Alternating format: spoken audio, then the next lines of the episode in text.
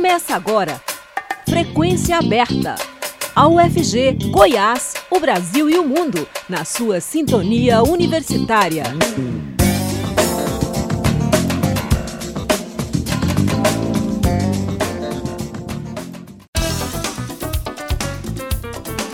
Olá, boa tarde. Começa agora o Frequência Aberta.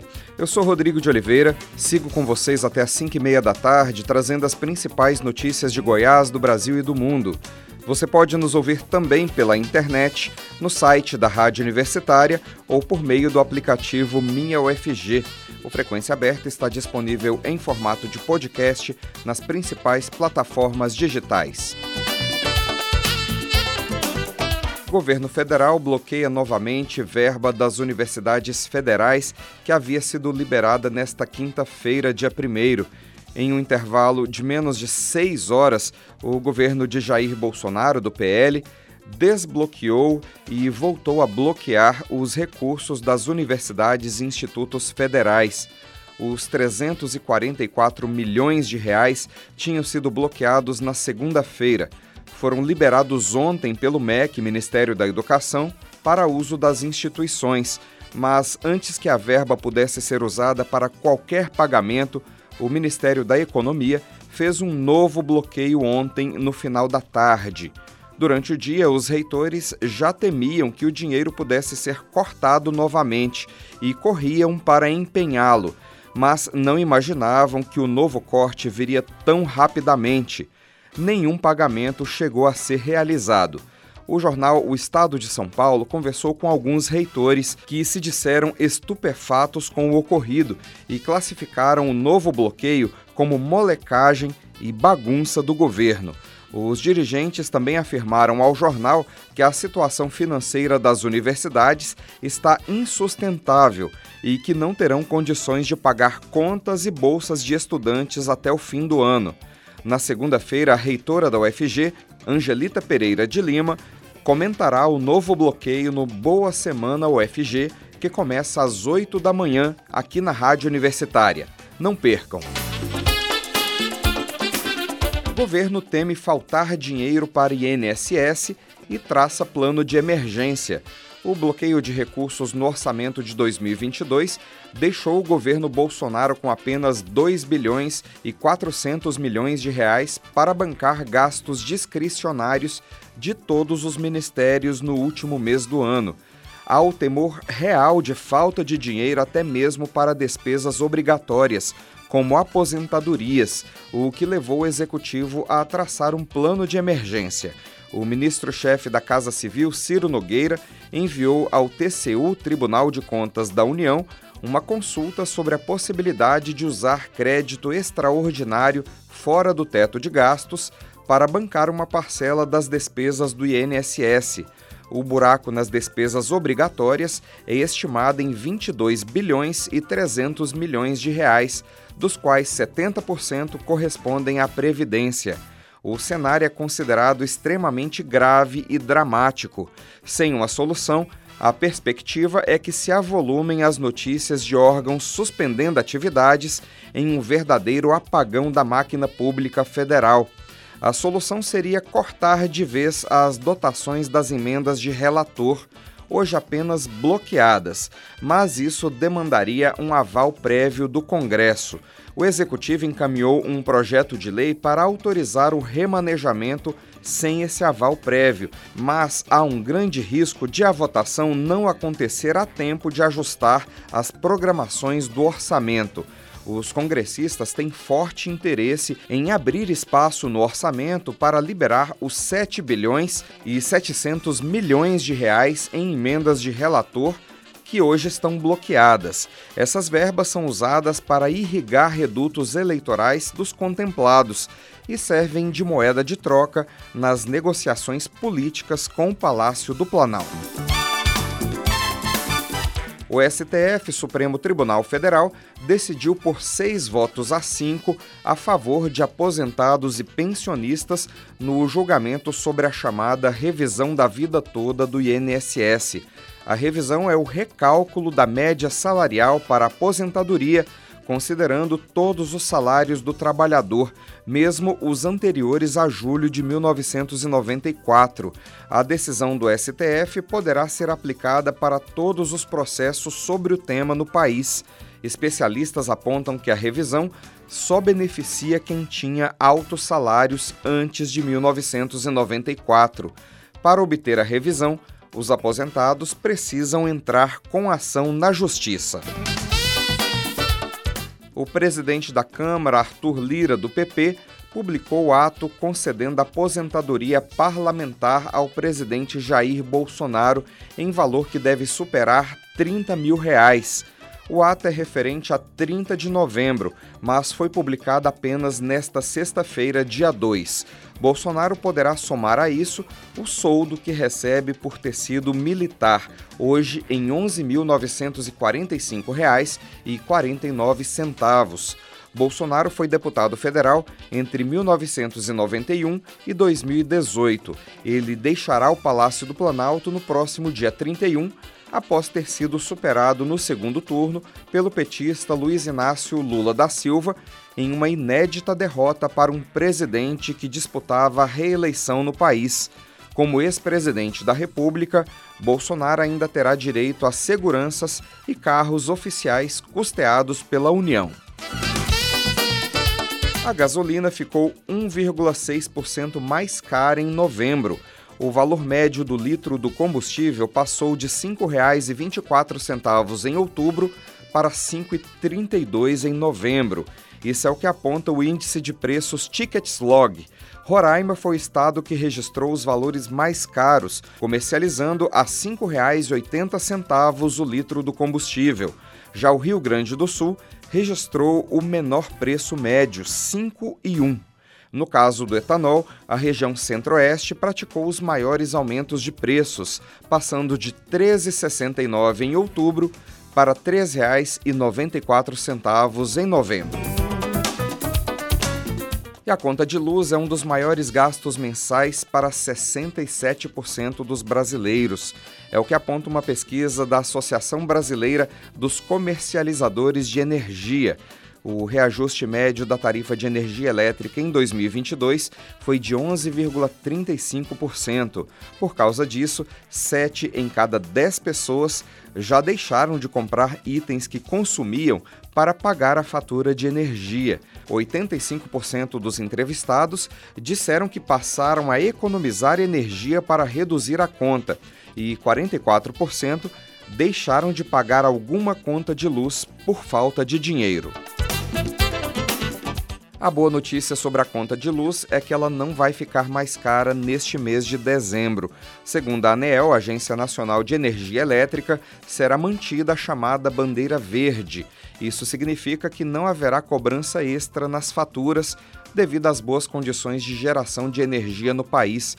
A bandeira tarifária passou a ser verde para todos os consumidores brasileiros no dia 16 de abril deste ano, quando terminou a vigência da bandeira de escassez hídrica, instituída de forma emergencial por conta do baixo nível dos reservatórios das usinas hidrelétricas e da necessidade de acionamento das termoelétricas.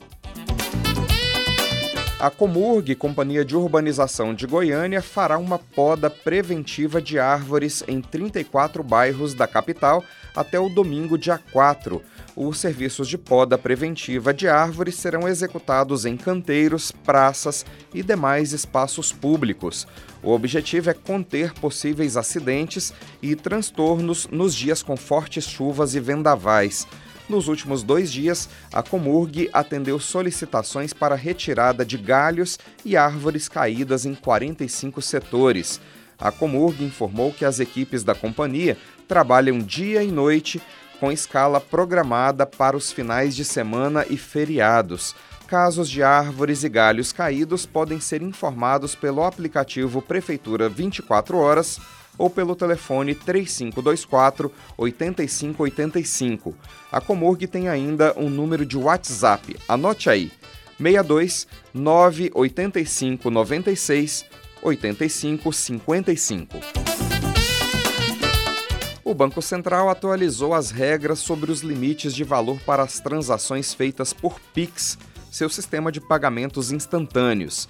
Segundo o Banco Central, o objetivo das mudanças é simplificar as regras e aprimorar a experiência dos usuários, mantendo o atual nível de segurança.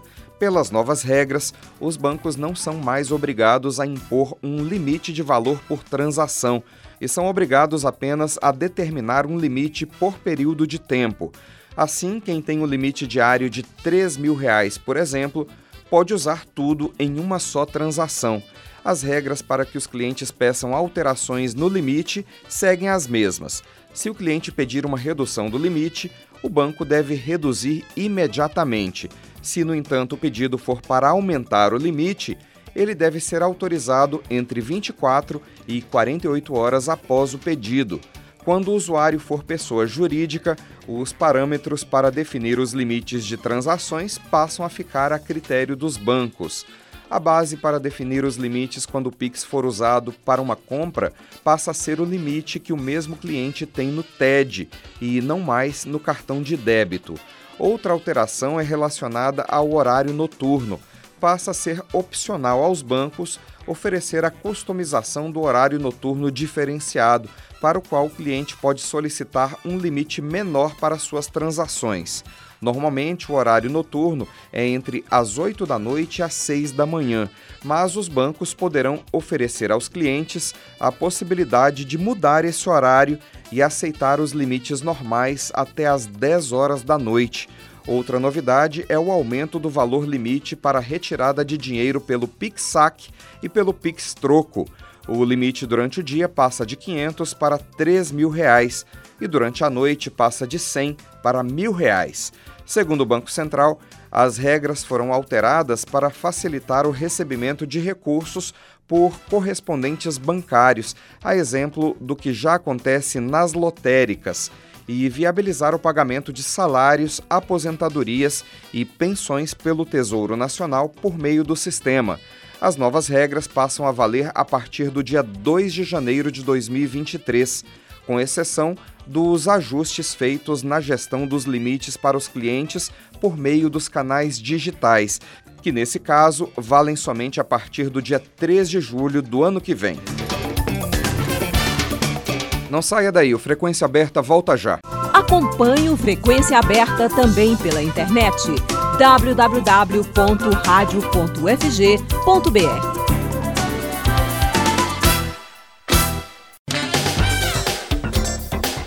O livro O Efeito do Combate à Corrupção sobre os Direitos Humanos no Atual Contexto Brasileiro, escrito por Osmar Pires Martins Júnior e Helena Esser dos Reis, foi lançado neste último dia 28 de novembro, durante o primeiro encontro da rede Lawfare Nunca Mais, na UNB, Universidade de Brasília. A obra é resultado da pesquisa de pós-doutorado de Osmar Pires Júnior pelo Programa de Pós-Graduação Interdisciplinar em Direitos Humanos da UFG, sob supervisão da professora doutora Helena Esser dos Reis. O Osmar está conosco ao vivo para falar sobre o livro. Olá, Osmar, tudo bem? Tudo bem, Rodrigo e ouvintes da Rádio Universitária da UFG nós vamos falar sobre o lawfare, que não é um termo muito popular, é mais conhecido no universo do direito. Você poderia explicar para os nossos ouvintes o que significa o termo e citar alguns exemplos recentes no Brasil e no mundo? O, lawfare, Rodrigo, e ouvintes da Rádio Universitária, é definido como o uso estratégico do direito e significa usar a lei para perseguir, desmoralizar ou destruir o inimigo com a finalidade política, comercial ou geopolítica. Então, essa é, é a definição e o significado. É, o Loffer tem no Brasil um, um exemplo mais expressivo na pessoa do ex-presidente Luiz Inácio Lula da Silva, o Lula, é, recém-eleito para o seu terceiro mandato de presidente da República. E em Goiás tem como exemplo o professor Elias Rassi Neto, da Faculdade de Medicina da UFG. O professor Elias responde a 1.480 processos administrativos e judiciais em consequência de ter exercido por dois anos a função de secretário municipal de saúde de Goiânia na gestão do prefeito Paulo Garcia do PT. Ele que já tinha sido secretário de saúde por quatro anos no governo do prefeito Nion Albernaz do PSDB.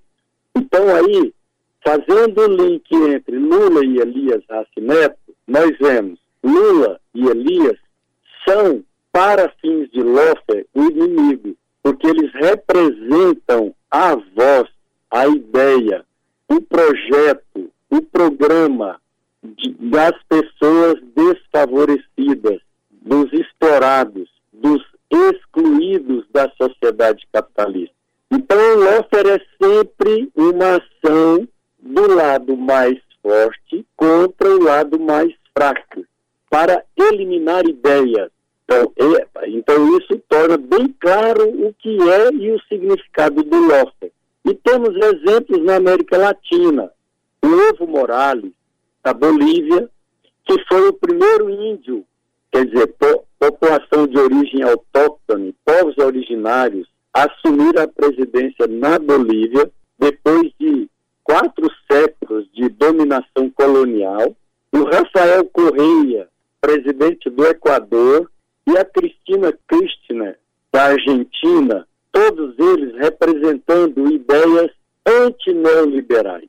E no caso dos povos andinos, representando a vontade da população original em se afirmar, em ter espaço no poder de decisão em todas as áreas, cultura, economia, sociologia, educação, saúde. Pela primeira vez, os povos originários alcançaram essa qualidade e os seus presidentes, quer dizer, que representavam essa população historicamente excluída, foram todos destituídos do poder sob a acusação de corrupção.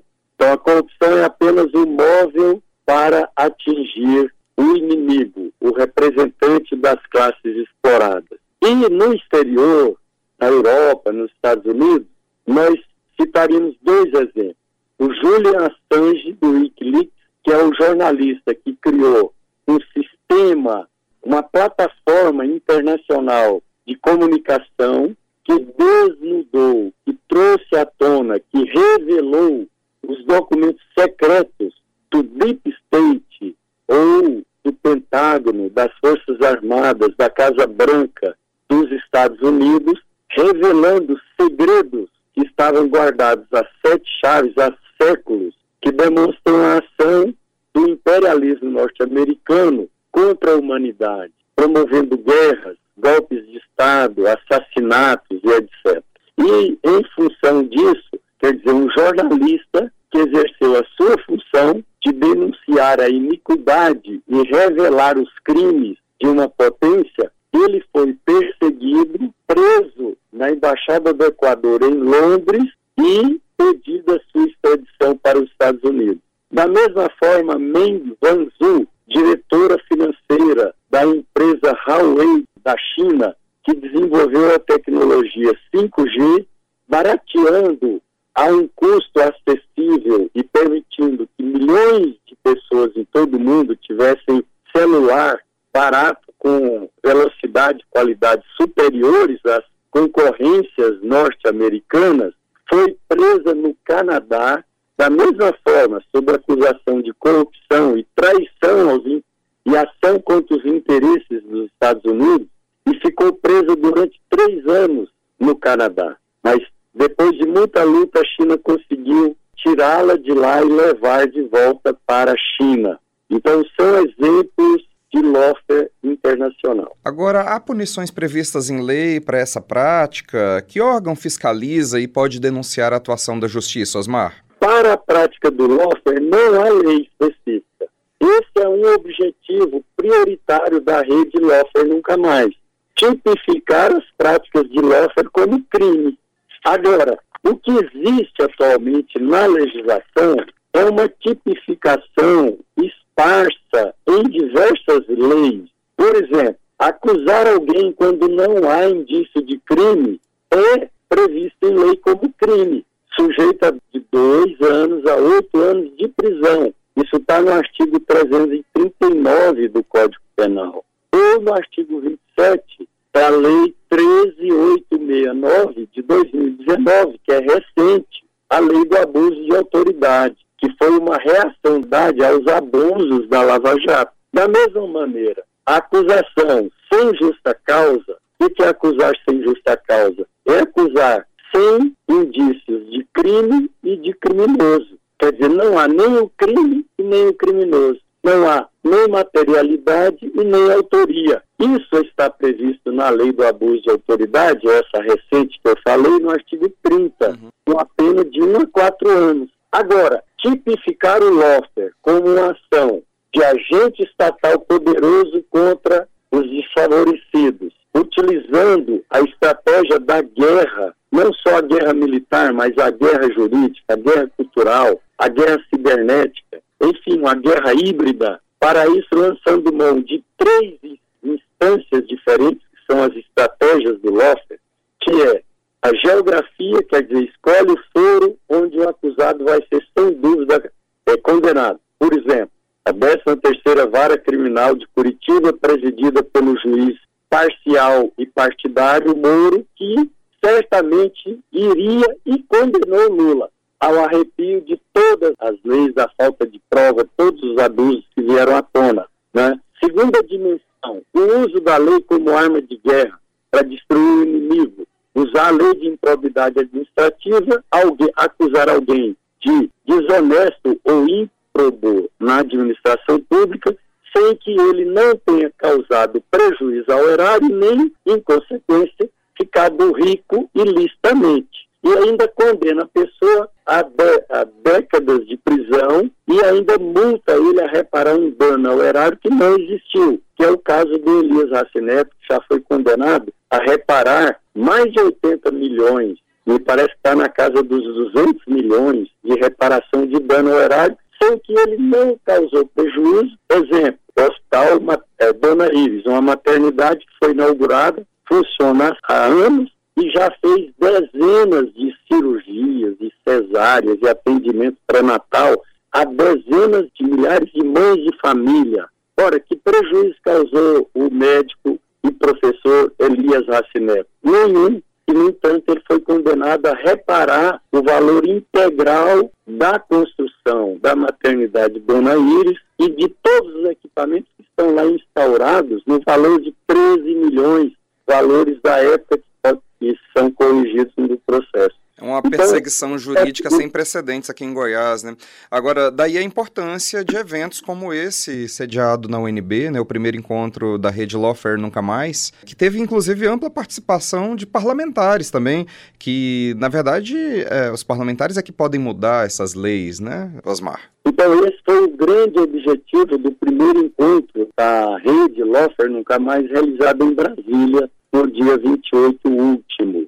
Foi um evento expressivo, de qualidade, que reuniu os diversos agentes interessados. E um dos desafios é a tipificação do LOFER, criar instâncias e, e, e locais institucionais que possam detectar, interromper e parar com essa, essa prática e reparar os danos causados às vítimas e ainda promover a anistia aos atingidos.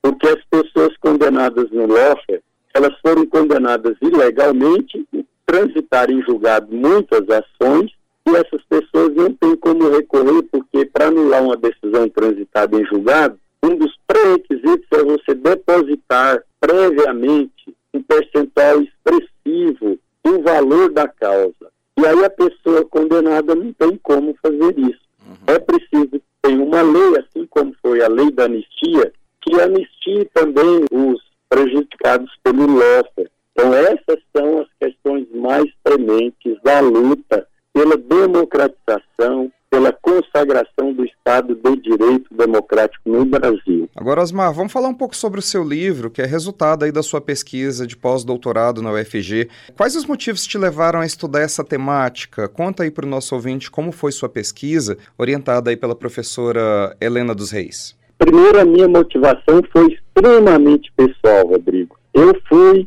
eu sou é, biólogo e, e engenheiro agrônomo, mestre em ecologia e doutor em ciências ambientais. É, exerci, em função da minha qualificação técnica, a função de secretário do Meio Ambiente de Goiânia e do Estado de Goiás. E executei diversas políticas públicas de meio ambiente que desagradaram os agentes estatais, tutores e executores da lei. E esses agentes, agindo como lofer, prática de lofer, utilizando todo esse instrumental que eu citei, da geografia, da lei como arma e da externalidade, que é o uso da mídia para desmoralizar a pessoa e formar a presunção de culpa, de maneira que ele já chega ao judiciário quase que condenado pela opinião pública. Então eu fui condenado em dois processos, tendo respondido a mais de 50, por exatamente o mesmo juiz colega do acusador. Né? E essas duas condenações eu me livrei de 52. Na esfera penal eu fui absolvido, e aí a esfera penal a, trata de uma hierarquia máxima de direito, que é a liberdade e a vida, então ela tem precedência sobre a lei civil, mais no civil, na ação civil pública, sem prova de dano ao erário e de enriquecimento ilícito, eu fui condenado a mais de 10 milhões de reais. Estou sendo executado com isso. Isso me despertou uma profunda angústia. Eu quis entender por que, que esse fenômeno ocorre. E aí, não adiantava ficar chorando. Eu tinha que transformar essa angústia em um estudo acadêmico, científico, que pudesse auxiliar outras pessoas que também são vítimas. Né?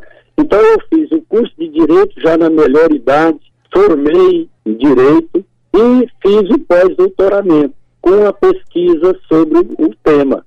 Né? E esse tema levantou 130 processos judiciais que tramitaram nos tribunais e, e, e, no STJ e no STF, contendo casos tipificados, caracterizados como lofer. Então eu pude, a partir desses estudos, formular os parâmetros para identificação, os vetores de nulificação de processo injusto ou de validação do processo justo e contribuir com a elaboração das diretrizes um projeto de lei de criminalização do lawfare. Então, esse foi um resultado de um trabalho de pesquisa acadêmica, científica, baseada em dados empíricos da realidade no Brasil, que podem contribuir e está contribuindo com a rede Losser Nunca Mais, para que esse fenômeno nunca mais se repita e liberte dezenas de milhares de brasileiros que estão sofrendo esse fenômeno.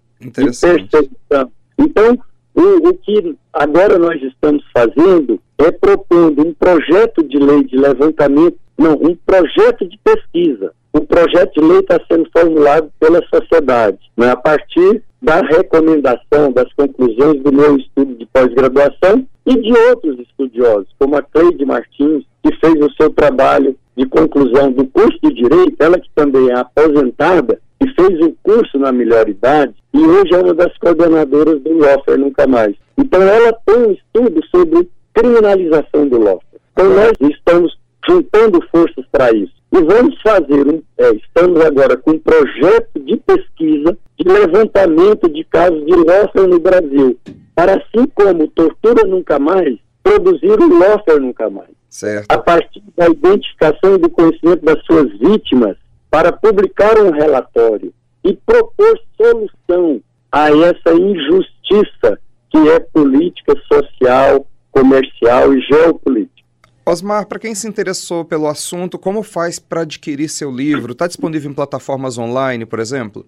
Está na plataforma do Segraf, que é a editora da UFG, e também na página do Lofer Nunca Mais. Escreve assim, Lofer Nunca Mais, tudo emendado.org barra livros. Tá. Lá tem não só essa publicação minha, como outras, como né? também nossas, na, lá da minha autoria e coautoria, tem seis livros publicados lá, e outras publicações muito importantes, tanto de autores nacionais como estrangeiros. Tá certo. Nós conversamos com o Dr. Osmar Pires Martins Júnior, que é PhD em Direitos Humanos pela UFG e autor do livro Efeito do Combate à Corrupção sobre os Direitos Humanos no Atual Contexto Brasileiro, escrita em parceria com a professora da UFG, Helena Esser dos Reis. Osmar, muito obrigado por falar aos ouvintes da Rádio Universitária da UFG e sucesso aí com o livro. Muito obrigado, Rodrigo. O Frequência Aberta vai ficando por aqui. A produção é do Departamento de Jornalismo da Rádio Universitária, com Sandro Alves, Jorge Barbosa e Ana Cláudia Rezende na técnica. Lembrando que em 2022 a Rádio Universitária completa 60 anos difundindo música de qualidade e jornalismo independente. A todos uma boa tarde, muito obrigado pela audiência. A Universitária apresentou Frequência Aberta. Notícias da UFG, de Goiás, do Brasil e do mundo nos 870 AM.